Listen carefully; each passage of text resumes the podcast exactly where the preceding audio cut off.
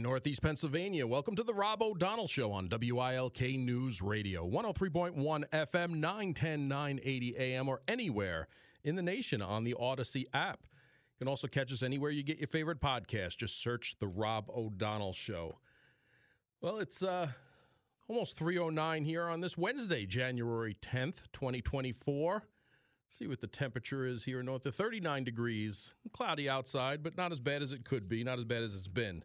The Rob O'Donnell Show is brought to you by Road Scholar Transport. You have unique shipping needs, and Road Scholar has unique shipping solutions. Dry van, temperature-controlled, and high security are just a few. Visit roadscholar.com. I normally don't take guests this early in the show, but I have to bring on my next guest, good friend, New York State Assemblyman Mike Reilly in New York. Mike, you have this issue in New York City where they moved a couple hundred students, almost 2,000 students, to house 2,000 migrants in their high school. Give us a little of what's going on in New York City with this move.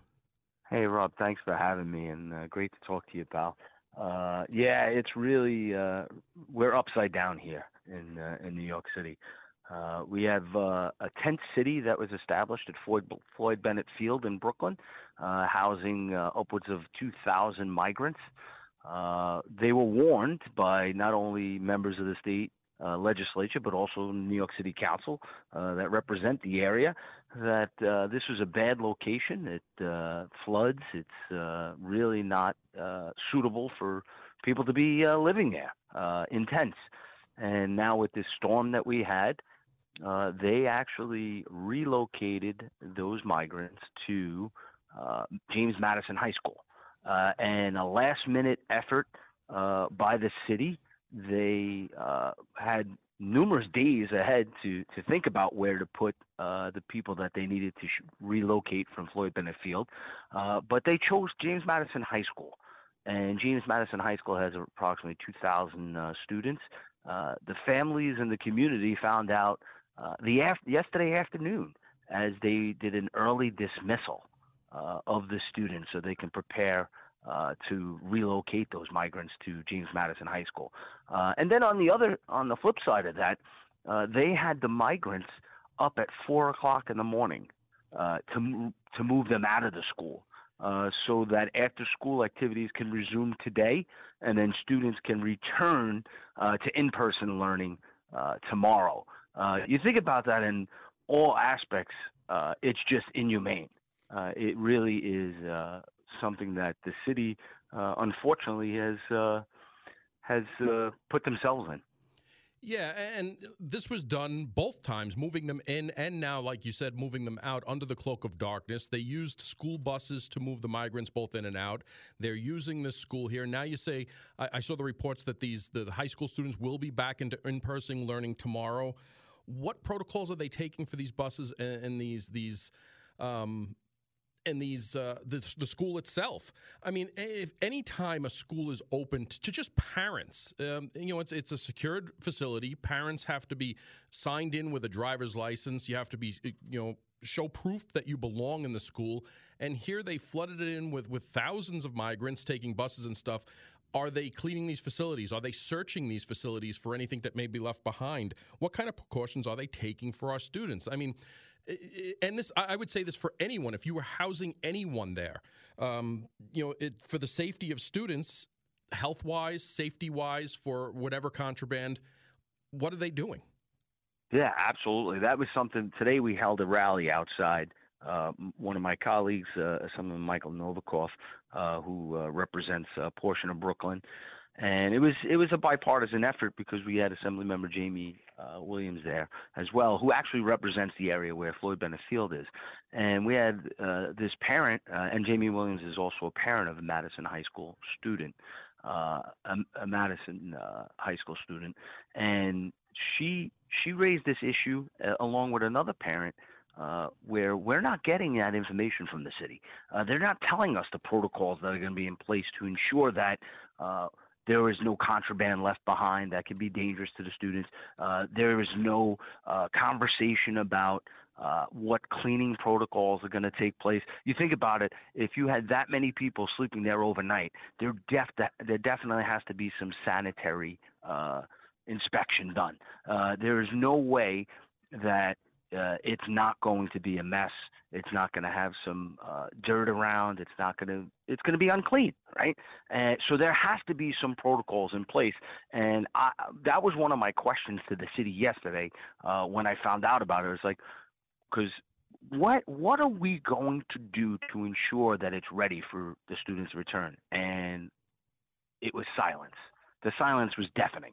And I think that's the problem here. You called it under the cover of darkness, and their silence is just making people, the people of New York City, not trust them. And you cannot, that when you lose the trust of your community, that is the epitome of going down a hole that you will never get out of. Yeah, and if it wasn't for a parent last night out in the rain with her camera taking video of this, who was given a hard time standing in public in front of a public building and public school buses, taking video of this happening, which kind of went wildfire in the media, and then elected officials like yourself and parents and members of the community coming out today, this just would have been done. Yeah. Yeah, and you know, one of the things that I raised today to the media and to the people who attended the rally, it's James Madison High School today. It's Thomas Jefferson High School tomorrow. It's Tottenville High School in my district the day after. When does it end? Or a school district in Scranton, Pennsylvania. Exactly. And see, in New York, a couple of months ago, I introduced legislation that would prevent schools and any facilities that are used for daycare of persons under 18 years old could not be used to house migrants, cannot be used as a shelter for migrants. And I think that's a reasonable thing because this clearly what's happened over the last day and a half has really highlighted why that's an issue and why we have to be able to protect our schools and make sure that they're accessible. You know, we talk about having compassion. We talk about having empathy. Of course, we're compassionate people, right? And we want to make sure we take care of people. But think about it this way. Now, New York City moved 2,000 migrants from Floyd Bennett Field, and they took the students out of James Madison High School. James Madison High School is a Title I school, meaning that the majority of the students that attend there are probably on public assistance. They qualify for free lunch. So we're picking and choosing those in our community that we are going to help. And to boot, we did it to people that are taxpayers that work in our community. Their kids go to that school. And now that's who suffers. Yeah, and you talked about just the last day and a half. Let's just go back the past 5 days where up in Randall's Island, they took away children's soccer fields for the same type of camp where there was just a murder.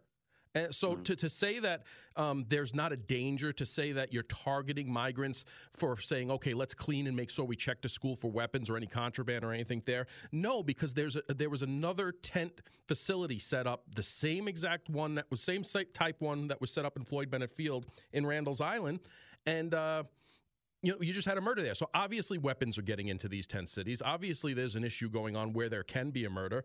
So, you know, here's two cases across the city, one on the Bronx, Manhattan, Queens, right in the middle there, under what they used to call the Triborough Bridge. I don't even know what they call it now. Yeah. And then you have this one in Brooklyn, the Floyd Bennett Field. And to bring that to people who are listening now, I've talked about it here before. This is a facility where the governor, you know, because the feds run and own parts of Floyd Bennett Field, and they wanted to charge an extraordinary amount of money to put migrants there when it's their problem they're here to begin with. It's their fault. It's their incompetence that they're here to begin with. And there was a negotiated settlement, but one of the things there were you cannot put spikes in the ground because, you know, it used to be an airfield. It is paved. There's a lot of it there. But one of the caveats, I guess, was, you know, they couldn't stake down these tents. They had to be weighed down. With the storm, the flooding, and the winds you got caused this issue. Yeah. Yeah. And, you know, you hit the nail on the head there, right? This is the federal government has failed to act. And this is a continuing problem. And this isn't like it snuck up on us, right? This has been happening for 2 years now. You know, there has to be a point where we say enough is enough. And hold the administrative accountable. I mean, you have the governor, Kathy Hochul, you have the mayor, Mayor Adams, saying things, saying this is unsustainable, but they're both still a sanctuary city and a sanctuary state. You know, Rob, I'm glad you said that because I highlighted this today when I was talking to some people. You know, sanctuary city is a great feeling word, right? You feel good about saying sanctuary city because we're protecting everyone, right? The problem is, words have true meaning. And what we saw today, how having a sanctuary city, how it's going to impact the services that we do for our New Yorkers, for our students, this is the reality of sanctuary city. You know, pie in the sky reality isn't really going to help anyone. And it's time that Mayor Adams comes out and says, you know, sanctuary city isn't working. Talk to the city council that passed it, a law back in 2017 saying that, yes, we're identifying as a sanctuary city. You know, all those people that elected those in the city council now, remember that. Remember that. Those in the area where James Madison High School is. Remember who voted to be a sanctuary city, and now you're paying the consequence for it.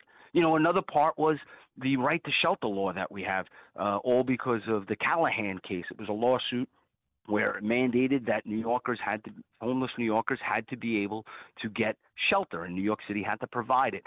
And there's some debate on whether it's a state issue, whether the state should also have the requirement under Callahan. But you know what? Mayor Adams right now is trying to get that right to shelter law changed in the courts, right? The sad reality is we already did that in Staten Island. We sued when St. John's Villa was used as a shelter, as a migrant shelter. We sued and we won, and they said you cannot use that facility. And to expand on that, Judge Ozzie actually put out in his decision that the right to shelter law was meant for legal residents of New York State and New York City, not those of the world that are just coming here. Now, and you think about that, Mayor Adams and his administration appealed that ruling, and now they're back in court trying to get it changed. And what's ironic here is this being a high school that was used as a shelter and removed kids to do remote learning, you also have the teachers union in New York suing about these evictions after 60 days to extend it. Yeah, it's just, I said it at the beginning, we are just upside down. We really are. What actions in Albany are being taken because this is truly unsustainable, not just this situation, but just the influx of illegal migrants on our healthcare system, the percentage of cuts for every department in New York City, it's going to spread to other surrounding counties and the state as a whole. What actions are being taken in Albany, Mike? Yeah, well, yesterday we had the State of the State address delivered by Governor Hochul, and believe it or not, when she got to speak about the migrant crisis, she said, we're not going to talk about that today. We're going to talk about it next week when I give my budget proposals. So you had the prime opportunity to set the vision for the state at your State of the State. And the biggest issue that's impacting New York City, which is half the population of the state, and which could also move throughout the state, you refuse to address. But now you're going to talk about it at the budget presentation that you're going to give. So in other words, you're going to throw money at the problem instead of actual real solutions. That seems to be the norm until it just finally – it's unsustainable, so it's going to hit that wall sooner or later.